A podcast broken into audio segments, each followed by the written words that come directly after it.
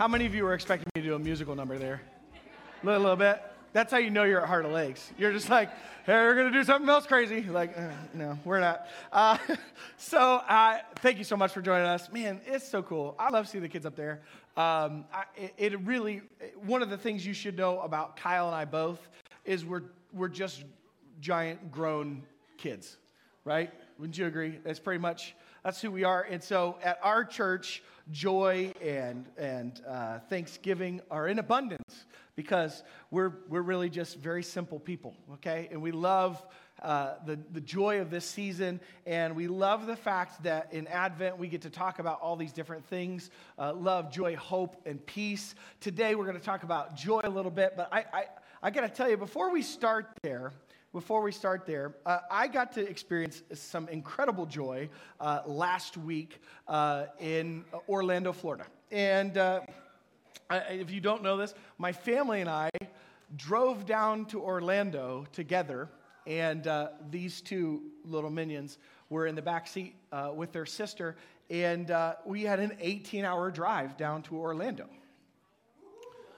Yep.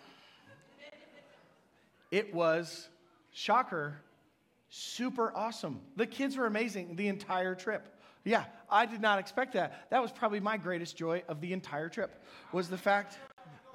Uh, and they were not medicated at all. So uh, that, that's impressive so we had an incredible time as a family and we got to go down there and i got back and somebody was like oh did you get to go away and like relax a little bit i'm like what part of three toddlers in orlando florida sounds relaxing to any of you okay no, we had fun. We weren't relaxed. We had fun, and it was a great time. And we get to experience the joy of Disney. And, and it's just magical. It's an incredibly magical place to go to with your kids and experience that. And I got to thinking of travel, and I got to thinking of, of Jesus, and I got to thinking of Mary and Joseph and their travel. And you guys, you, something has always bothered me, okay? Something has always bothered me about the Christmas story. And, it, and it's, it's pretty simple. Luke 2 7 outlines it. I want to read this to you, okay? And she gave birth to her firstborn son, wrapped him in swaddling clothes, and lied, laid him in a manger because there was no place for them in the inn. Okay, stop. No place for them? Seriously?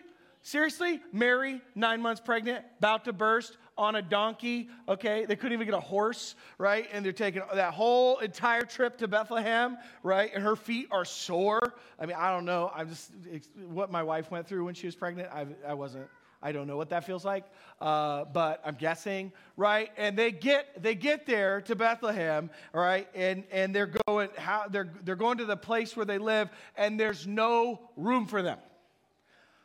Wow. I'm not sure about you guys, but I remember my wife uh, the day that she went into labor, and uh, I gotta think maybe Mary was probably a, a, little mad, just just a little bit. You know, Joseph comes back and is like, uh, "Honey, uh, gotta tell you something. Uh, so I went, uh, I went and tried to find a space for us. You know, you're giving birth, and uh, there's no room, so uh, we're gonna be in a stable. Yeah." Yeah, I don't know about you guys, but um, that I feel like Mary was probably terrifying in that moment. Okay, husbands, you ever had that moment? I think she was probably like quiet angry. You know what I'm, you know what I'm talking about? The quiet angry, like, I'm fine. It's fine. You ever been there? Ooh. Yeah. Nope. Nope. I'd rather be diffusing an, a literal landmine in that moment think it's less stressful. No, but think about all they had to go through to get to that moment. We don't always actually talk about that, but what they had to go through, Kyle mentioned uh, he watched the movie Journey to Bethlehem. We watched it too, it was amazing, but it really kind of captured what Mary and Joseph were going through, uh, maybe with their families and some of the societal pressure. She, she had to tell her family that she was pregnant right? There's this incredible shame that was attached to it. And in that culture, even more so. And they had to, they had to go through that. And then they, they got all the way to Bethlehem, and, and all she wanted to do was give birth. I'm sure she was about ready to pop, and there was no room for them in the inn, which we actually know historically that just means their family's house. It's not like they had a hotel and Joseph did, forgot to book reservations. You know, it's, there's just no room. So when we talk about this, there's, there's, there's a little bit deeper. I want to go on this with you guys because there's a literal reason. There's a literal reason, and that's because the census, all right, the census had filled the town of Bethlehem with people. So, it literally, in a literal sense, it was full. And so, when Mary and Joseph were there, there was no space for them because the town had been full because a census had been called and they were trying to count all the people that were in that province, okay? That's the, that's the literal meaning. But I actually think there's a deeper meaning, and I think it's the root, I think it's the root of why uh, we celebrate with joy. And I think it's this I think Jesus became, began, began his life completely humble. I mean, think about people who are in positions of power who are important, right? Think about the way that uh, they travel. Think about the president, right? In Air Force One and like a cavalcade of jets are just tailing him. And then the, when they get in those big those SUVs and they're driving around, and he has an escort. And when he shows up to places, right, there's people there to greet him. And I'm, I'm you know, I don't know, maybe like only green M and M's in his dressing room. I don't know, like I don't know how that works. But but basically, when when somebody of in our society is is is traveling or doing something, there's a big deal about it right? And they get the best suites, they get the best places, right? They're tailor made to them so that comfort is, is right there for them. But the Savior of humanity was in a trough. When you think about it, you talk about kings, you talk about presidents, you talk about people in, in charge or in power. You, you don't think of them being born that way. You think that, well, yeah, they would have been at the most pristine hospitals ever, and they would have the best, the best, best health care and the best doctors. You don't think that they would have given birth in a stable where the animals were. I have goats. Uh, I have goats in my backyard, and I got to tell you, I love them, but they don't smell good. Okay? So I can't imagine being in the same area as them as my wife is trying to give birth to the Savior of the world. Okay? Tough pill to swallow. But I think it's because when Jesus began life, it was humble from the beginning. In the same way that he began his life is the same way that he ended his life before being resurrected three days later in the most humble fashion. Because at the heart of who Jesus was was humility and putting others first. Mark 10:45 says this. It says, uh, "For even the Son of Man came not to be served, but to serve and to give his life as a ransom for many." See, in everything that Jesus did, he was letting us know that he knew.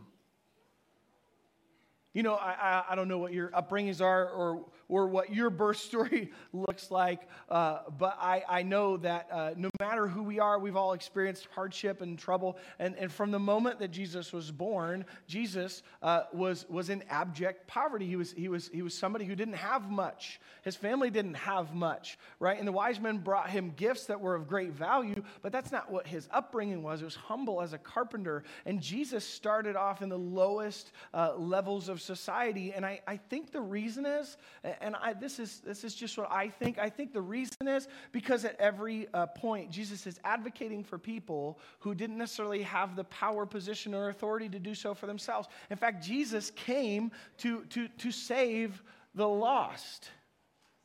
That's what he says. And when we talk about Jesus and we talk about the way that Jesus lived, Jesus cared for the sick and the broken the people that the rest of society had kind of cast out. Because back then, as it is still to this day, the people who had were, and the people who had not were very separate. The people who had great wealth were separate from the people who didn't have anything. And that hasn't really changed in 2,000 years. It's the same today. And Jesus came not to shatter that system or to say, you know, to be some kind of Robin Hood but to be there so that he could tell people in this time, in this place, no matter what you're going through, I know. And I love you, and I'm here to walk through it with you. Not necessarily to rescue you out of it, but to give you the tools and the means to walk through this life in a way that you can show other people the love that I have shown you. Philippians 2 6 through 8 says this Jesus, who, though he was in the form of God, did not count equality with God a thing to be grasped, but emptied himself by taking the form of a servant being born in the likeness of men and being found in human form, he humbled himself by becoming obedient to the point of death, even death on a cross. See, here, here's the deal. From the very beginning, from the very beginning of Jesus' story on earth, he demonstrated that he understood us, not just at our highest, but at our lowest. I got to tell you something. There's something that Pastor Kyle says. I talked about this last, last. I love this. I don't know if you made it up. I don't. I don't know if you got it from another pastor, but it's awesome. And, and it's this phrase that we say, and I say this to my leaders a lot too. Your heart learns best through your hands. And when I think that, what I take that to mean, and what, what we, we intend that to mean, is that when you're in the service of other people, when you're, when you're invested in the lives of the people around you, that's where your true joy exists. When you've decided that I'm not the most important person in this story, when I, when I take a back seat, when I, when, I, when I become selfless instead of selfish, and I say, I'm going to put the needs of others above my own, what it does is it changes the, play, the source where you receive joy. Instead of the things that you receive, it's the things that you can give. Instead of being a person who is about what you can take in the world, you're a person who is always looking for opportunities to serve. When we talk about this, I believe that our church really embodies that. We have this pretty simple phrase that we say here it's love God and. When Matt was saying that our church is different, I, I believe it's because of you guys. I believe it's because you take that very seriously. That your love for the Lord is actually shown through your love for people.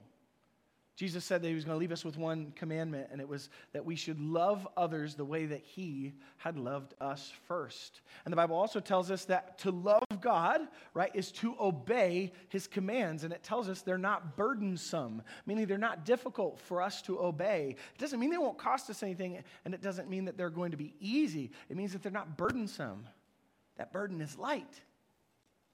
And when we talk about the way that Jesus lived, Jesus was constantly putting himself second and others first. He was constantly putting himself in a position where he could serve other people. Talk about the way that he, that he fed people, that he healed people, that he took care of people who didn't have in such a way that it changed the way the disciples functioned, the way they lived. When, they, when, when Jesus died and rose again, it changed the entire world because the way he had lived was so completely, radically different than the rest of the world. And then he called us to live like that being the sacrifice, being second, so that other people could be first. When you ask me about joy, which is our, our, our theme for this day of Advent, and you talk about the, the, the, the inn, having no room in the inn, I just think about the humility of Jesus' birth and how simple it was. It wasn't elegant, it wasn't, wasn't, wasn't pretty, it wasn't dolled up, it wasn't in the greatest hospital ever with the greatest physicians ever. It was just simple. And from those humble beginnings, Jesus continually led a life where he served others. You might be asking, like, I feel empty this season. I don't feel, I don't feel good. I feel like, I feel, I feel like there's just so much pressure to do all this stuff. Well, guess what? When our hearts are for other people, that's not a pressure, it's a blessing. When our hearts are, are to, to serve the needs of others, it takes the focus off of us and what we need, and it puts it on other people. You wanna, you wanna have a better Christmas this year? Focus on what you can give not what you can get. In a world where everybody is playing hungry, hungry hippos for all sorts of joy and resources and, and the things that they have, let's, let's maybe just take a step back and see what we can do for those who are around us. You might ask, what, does this mean for me or, or, you? What does this mean for me as a follower of Christ? Uh, I, I think it's pretty simple. Live like Jesus knows. Live like Jesus knows. Live like Jesus knows what you're going through and knows what the people around you are going through, and, and, and try to empathize with others this holiday season. I, I, I, know, I know this is a joyful time. We're talking about joy, but I, I, I almost, almost always feel like, as a pastor, it's my responsibility to tell you that, that though we celebrate and we have fun and we enjoy the celebration with our friends and family, there are people this year who are in pain This may be the first Christmas that they have without a loved one. It may be the, the Christmas that reminds them of something bad that happened. It might be the holiday season that they're the first time they're empty nesters and, it, and it, it pains them. Uh, we don't know, but when we decide that we're going to empathize with other people and love them in the way that Jesus loved us first, what we do is we, we put them ahead of ourselves. We decide that we're going to focus on how we can love them, care for them, and treat them with decency and kindness in holiday season. I'll tell you, I, I get great joy from the people in my life who are here who I get to serve. Yesterday, I got to officiate a wedding of two young people who are here who I adore. Uh, and, and their wedding was amazing. It was so much fun. And I feel so blessed that I get to be a part of their story because they're going to go out into the world and continue to share the gospel and advance the kingdom of God. And I don't get any credit for that, but I got to be a part of it. And that's awesome.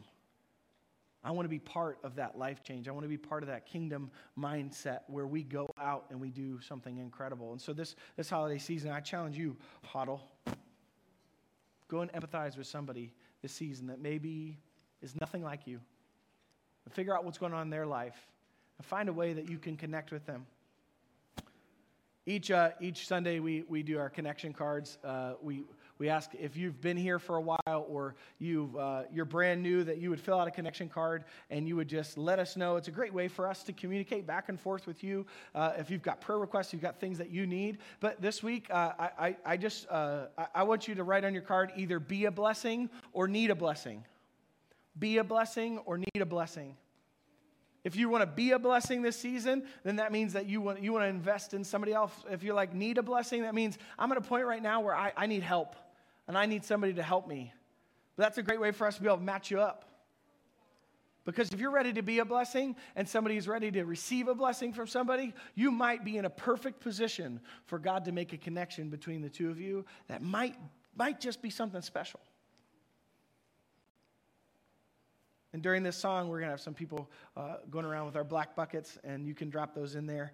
And uh, we just want you to know here that at Heart of the Lakes, it's, it's okay to be messy. It's okay to do life and just be real. And we also want you to know this that when we, when we come together as the body of Christ, there is nothing more powerful than what God has called us to do in loving Him and loving one another. Let's pray. God, thanks so much Thank you so much for today. Thank you for the time that you allow us to be here and that we, we can invest in one another. God, we just ask that this season, as we're focusing on uh, having joy, that you would put our hearts in the place where we, we want to we wanna serve others. We want to put our needs aside for a second and try and meet the, the needs of others. And that what we do in, in, in, this, in this place now, that, that when we leave, we would be changed and we would be different with a heart that wants to serve your kingdom and serve the people around us so that they understand your love in this incredible season where we celebrate your life. The reason for it all. And God, we ask all of these things in your name. Amen.